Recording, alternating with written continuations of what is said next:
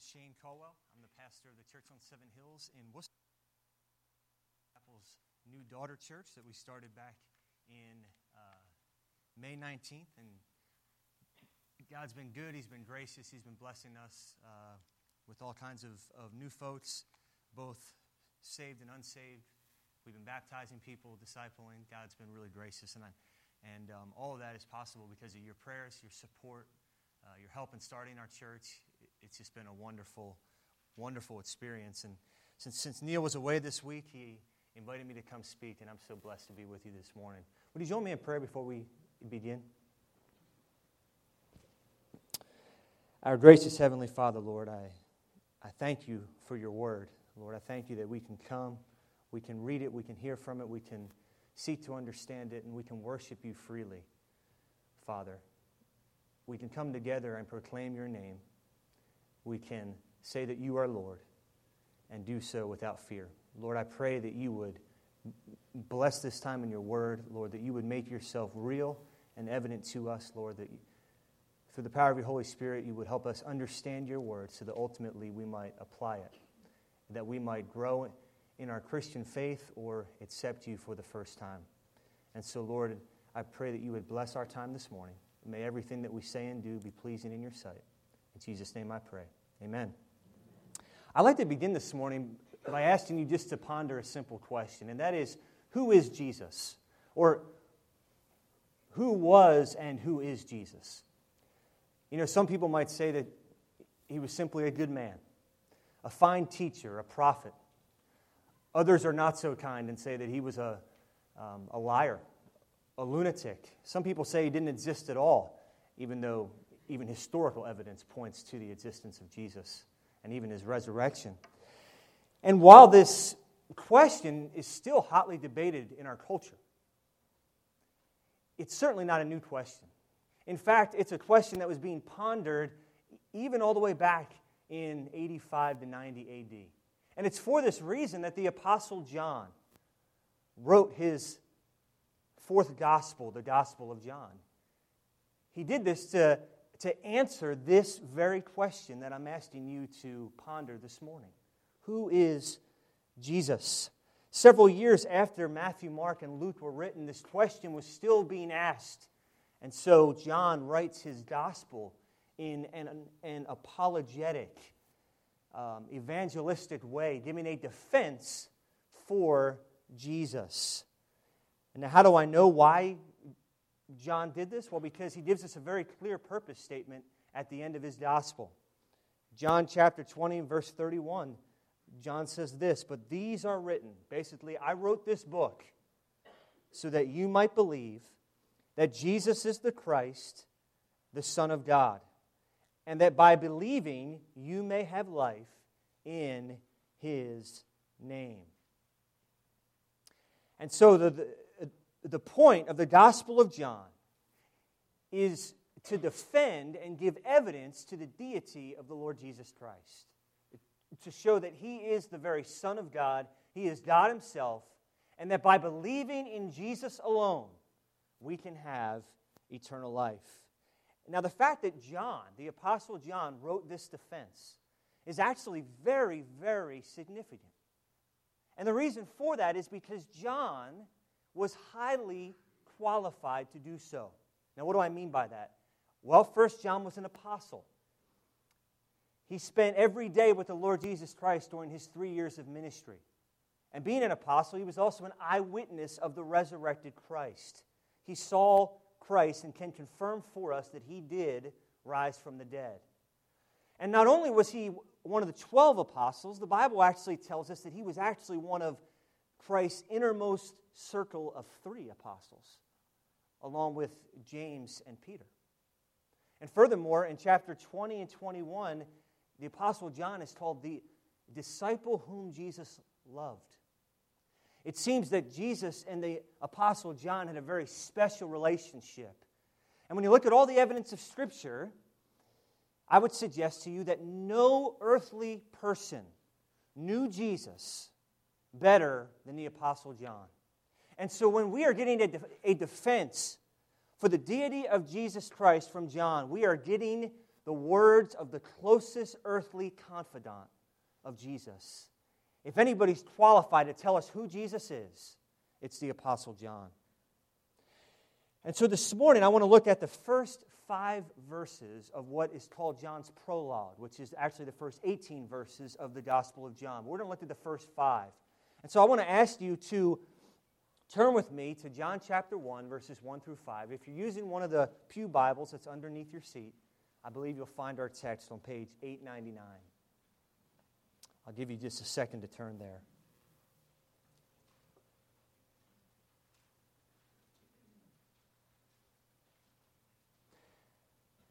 The Apostle John in verse 1 says, In the beginning was the Word. And the Word was with God, and the Word was God. He was in the beginning with God. All things were made through him, and without him was not anything made that was made.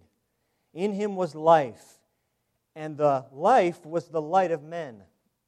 The light shines in the darkness, and the darkness has not overcome it.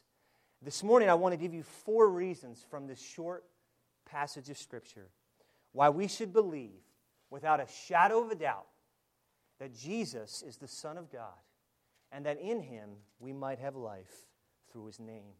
Number one, I would suggest to you that you should believe in Jesus because he is God. Very simply.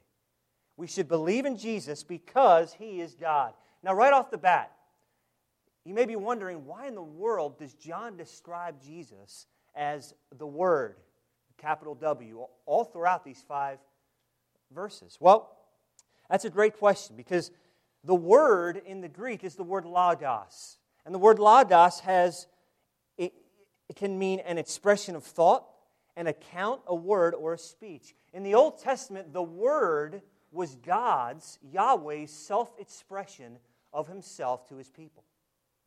One of the best scholars on the on the Gospel of John is a man by the name of D.A. Carson. And, and this is what he says He says, In short, God's Word in the Old Testament is his powerful self expression in creation, revelation, and salvation, and the personification of that Word makes it suitable for John to apply it as a title of God's ultimate self disclosure of himself, the person of his own Son, Jesus.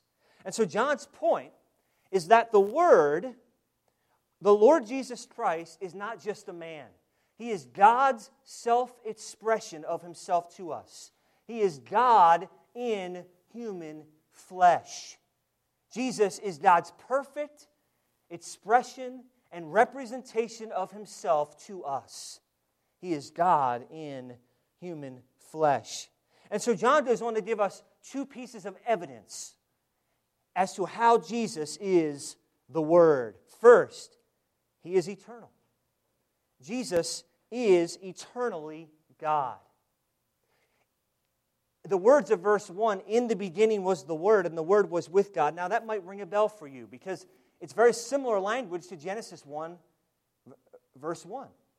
In the beginning, God created the heavens and the earth.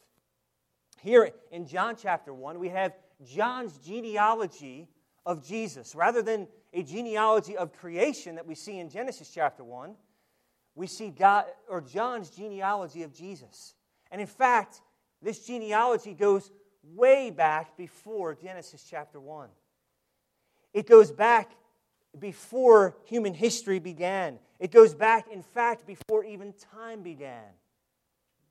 In the beginning was the Word, and the Word was with God. It's important to understand that God did not create Jesus, nor did Jesus come into being when he came to earth. In fact, the wording that John uses in John chapter 1, verse 1 is fantastic. And we lose a little bit of it in our English translation. This is literally what John is saying to us. In the beginning, Jesus kept on being. In the beginning, Jesus continued to be. This shows us that Jesus is not a created being. In the beginning, as far back as we can go, Jesus kept on being. He was there just as he always has been. This is clear evidence of his pre existence, that Jesus is not a created being. You look at other religions, and they have a beginning and an end to the life of their God or prophet. Buddha, we can go and visit his tomb. Muhammad had a beginning and end to his life. All the other gods of, of all the other religions, all the, all the great prophets are dead. But Jesus, in the beginning, he kept on being. He came and died for our sins, rose again, is seated at the right hand of the Father, and one day will come back, set up his new kingdom, and we will reign for him, with him forever and ever. Jesus kept on being in the beginning, he keeps on being now, and he will always continue to be. That's why John says that in Revelations 1 in verse 8, he tells us that Jesus is the Alpha and the Omega, the beginning and the end. If you're here today and you don't know who Jesus is, I would suggest to you he is the eternal, supreme God who is worthy of our unending worship and praise. He is worthy of a life of faith and commitment to Him and to His Word. Secondly, Jesus is equal with the Father. Not only is Jesus eternally God, in that He is the Son of God who existed for all of eternity and continues to do so, He is also equally God. John says, And the Word was with God, and the Word was God. A literal translation of that phrase would be that Jesus was toward God. This gives us the picture that Jesus enjoyed face to face communion with the Father and Holy Spirit in heaven for all of eternity. Perfect communion, absolutely equal in all of his attributes and power with God. It's important to understand that God is the triune God. Three in one. He exists in three distinct persons, but as one united God. That's why John says that Jesus was with God right? He was a distinct person. And that Jesus was God because there's only one united God existing as the Father, Son, and Holy Spirit. Now, think about this for a second. If this is true, that Jesus is eternally God, He's equally God in that He enjoys all the attributes. He enjoys the same character, the same power, and for all of eternity enjoyed the same equal communion with God. This makes the incarnation of Jesus absolutely incredible. It makes what Jesus did in coming to earth as the greatest act of humility and sacrifice in all of human history. The great Reformation theologian Martin Luther said, The mystery of Christ, that he sunk himself into our flesh, is beyond all human understanding. The very Son of God, the maker of the heavens and earth, left behind unhindered communion with the Father. Not to come and reign as king here on earth, but to come, as we see in Philippians chapter 2, as a bond slave to humanity. He came to serve his very creation. And he came knowing that we would not receive him as king, but that we would crucify him as a liar and a lunatic. And he did so willingly. He humbled himself, gave up perfect communion with God to come and endure the most tragic, torturous death in ancient Roman history being crucified on the cross.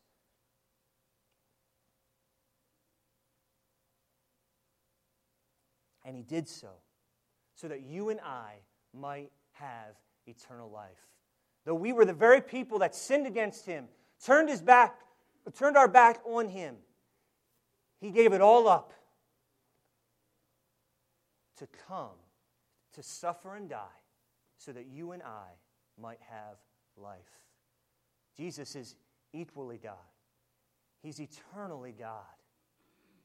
He sacrificed more than we could ever imagine And then, secondly, believe in Jesus because he is the maker of all things. Believe in Jesus because not only is he God, he is the maker of all things. John tells us that all things were made by him. And to make it crystal clear for us, he says it the other way around. And without him was not anything made that was made. You know, one of the things that my dad and I always enjoyed doing as, uh, well, pretty much my whole life, is we enjoy going to different baseball stadiums. I can't wait till my little eight month old boy is just a little bit older so that we can start taking him on our travels. We've been to 14 or 15 different stadiums around the country. And uh, one of my favorites was the old Yankee Stadium. Now, I've been to the new one, it is absolutely gorgeous. And the old Yankee Stadium was a dump, especially toward the end when I went. But the awesome thing about Yankee Stadium was not that it was some glorious, beautiful place, but anybody know what the nickname for Yankee Stadium was? The house that Ruth built. Now, being a baseball fan and getting to go to Yankee Stadium and stand in the very stadium where the great Babe Ruth played was incredible. It was absolutely incredible. There was nothing like being in the house that Ruth built.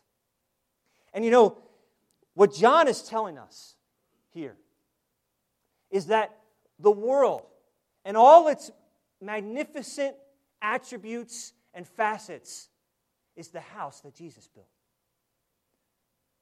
This glorious, grand world that we stand in is, is the world that Jesus built. From the Grand Canyon, Mount Everest, the Rocky Mountains, and the wondrous waterfalls throughout the world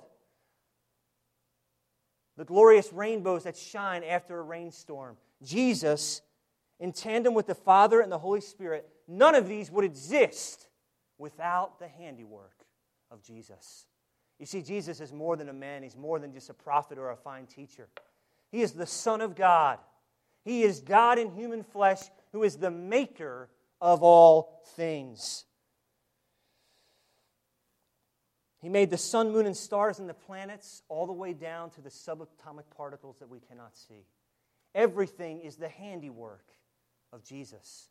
And Paul expands this teaching for us. In fact, we read it this morning in Colossians chapter 1. In verse 17, Paul says, Not only is Jesus the creator of all things, but he is supreme over all things. When he says, In him all things hold together. In Jesus, all things hold together. So he's the maker of all things, and he's also the master of all things. Without the hand of Jesus, everything would fall apart. He makes everything and he sustains it all. I am certainly not a scientist, but I loved reading this interesting fact. You know, the Milky Way is 15,000 light years wide at the center and about 100,000 light years in length. That means to travel the length of the Milky Way would take you 100,000 years traveling at a speed of 186,000 miles per second. Pretty huge place. Now, there are an estimated 100 billion stars in the Milky Way galaxy, and yet the Milky Way galaxy is only one of an estimated 100 billion other galaxies. That Jesus, according to the scripture, spoke into existence. And what is holding all of this vast expansion together? Well, in recent years, it's been called the God particle. Scientists call it a, a mysterious atomic glue that holds it all together. You know what the scriptures call that glue? Jesus. This is the Jesus that came and died for you and me. The very one who made the Milky Way and all the stars, spoke it into existence. He is the one who came and died on the cross so that you and I don't have to live in sin any longer, don't have to face the reality of hell any longer. We can have eternal life through him. Why should you believe in Jesus? Because he is the eternal and equal God, because he is the maker and master of all things. And then, thirdly, believe in Jesus, verse 4, because he is the giver of life.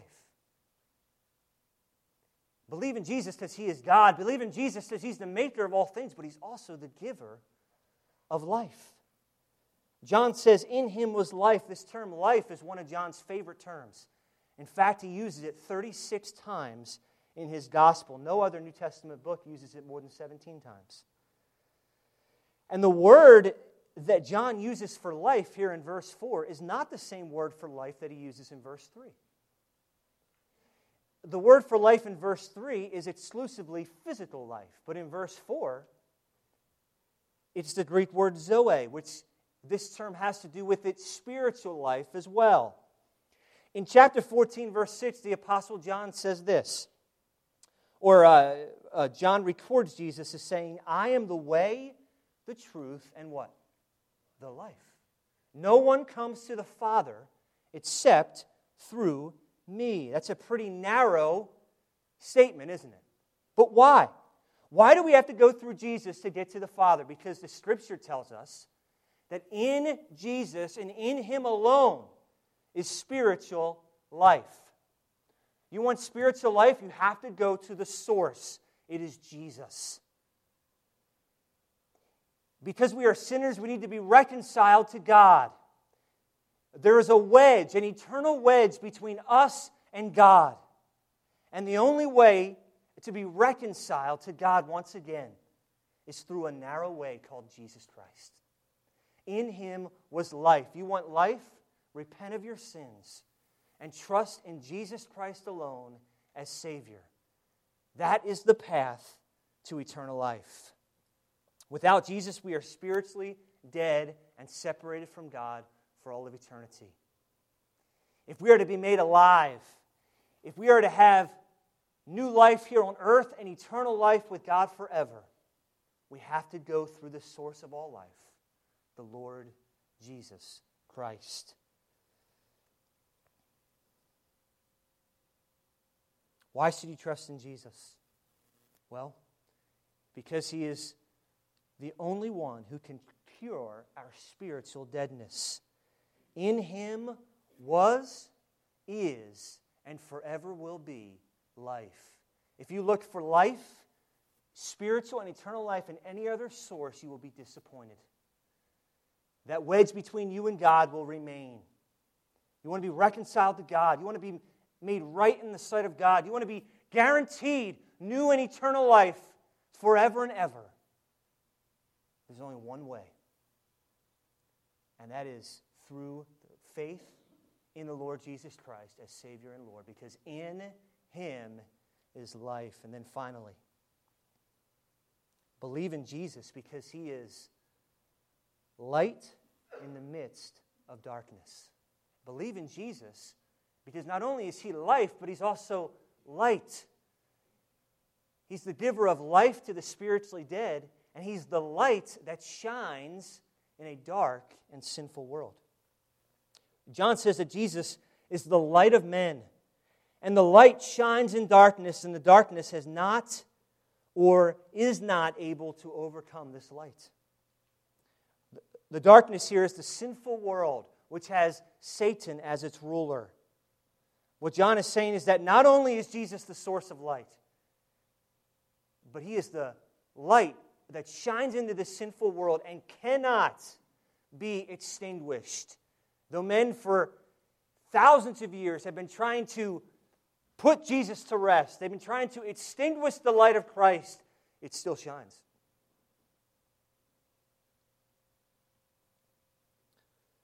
Darkness cannot overcome light. If you were to go into a dark room and light even just a small candle, that light will shine and it will overcome the darkness in that room. Light overcomes darkness. Jesus is the triumphant life that no power can overcome. Pastor John MacArthur, a great pastor and preacher in California, says the demons came after Jesus again and again and again. They tried to get him every way they could. Satan himself comes at him and tempts him, tries to get him to bow down, to get him to violate God's word. Since the promise of God to bring a Redeemer, Satan has done what he can to extinguish the light of Christ. The light has now come in Christ. But the darkness, all the demons and darkness, all the forces of hell and their accommodating human evil cannot successfully shut out the light. The light of Jesus still shines. Folks, believe in Jesus because he is God. Believe in, in him because he is the maker and master of all things. He is the life that is offered that overcomes spiritual deadness, and he is the light that shines in the midst of darkness. As I close this morning, I want to uh, share with you the words of Dr. S.M. Lockridge. The guy's name was Shadrach Meshach Lockridge. If there's ever a guy who should have been a pastor, it's Shadrach Meshach Lockridge, African American preacher back in the day who preached a wonderful sermon, incredible sermon called That's My King. And if you're here this morning and you're wondering who Jesus is, you still haven't grasped it, I want to give you a short bio on Jesus. He's enduringly strong, he's entirely sincere, he's eternally steadfast, he's immortally graceful, he's imperially powerful, he's impartially merciful, he's God's Son. He's a sinner's Savior. He's the centerpiece of civilization. He stands alone in himself. He's unparalleled. He's unprecedented. He's supreme. He's preeminent. He's the loftiest idea in literature. He's the highest idea in philosophy. He's the fundamental truth in theology. He's the miracle of the age. He's the only one able to supply all of our needs simultaneously. He supplies strength for the weak. He's available for the tempted and the tried. He sympathizes and he saves. He guards sinners. He discharges debtors. He delivers captives. He defends the feeble. He blesses the young. He serves the unfortunate. He regards the aged. He rewards the diligent. He beautifies the meek. Do you know this, Jesus? Well, my king is the king of knowledge. He's the wellspring of wisdom. He's the doorway of deliverance. He's the pathway of peace. He's the roadway of, of righteousness. He's the highway of holiness. He's the gateway of glory. He's the master of the mighty. He's the captain of the conqueror. He's the head of heroes. He's the leader of legislators. He's the overseer of the overcomers. He's the governor of governors. He's the prince of princes. He's the king of kings and lord of lords. His life is matchless. His goodness is limitless. His mercy is everlasting. His love never changes. His word is enough. His grace is sufficient. His reign is righteous. His yoke is easy and his burden is light. He's indescribable. Yes, he's incomprehensible. He's invincible. He's irresistible. I'm trying to tell you, the heavens cannot contain him, let alone a man explain him. You can't get him out of your mind. You can't get him out of your hands. You can't outlive him, and yet you can't live without him. Well, the Pharisees couldn't stand him, but they found out they couldn't stop him. Pilate couldn't find any fault in him. Herod couldn't kill him. Death couldn't handle him, and the grave couldn't hold him. That's my king. He always has been, and he always will be. He has no predecessor, and he has no successor. There was nobody before him, and there will be nobody after him. You can't impeach him, and he's not going to resign. We try to get prestige and honor and glory to ourselves, but the glory is all his. For thine is the kingdom and the power and the glory forever and ever and ever and ever. Amen. Anybody know this Jesus? And if you know him, do you treasure him? Does he reign supreme in your life? Let's pray. Our gracious Heavenly Father, Lord, we thank you for your word. Lord, I thank you for the Word, capital W, the Lord Jesus Christ, who humbled himself beyond any human understanding, came, seek, and save the lost, died a tragic death, and offers us eternal life through simply repentance and faith. Lord, I thank you for sending your only begotten Son, the Lord Jesus Christ. In Jesus' name I pray. Amen.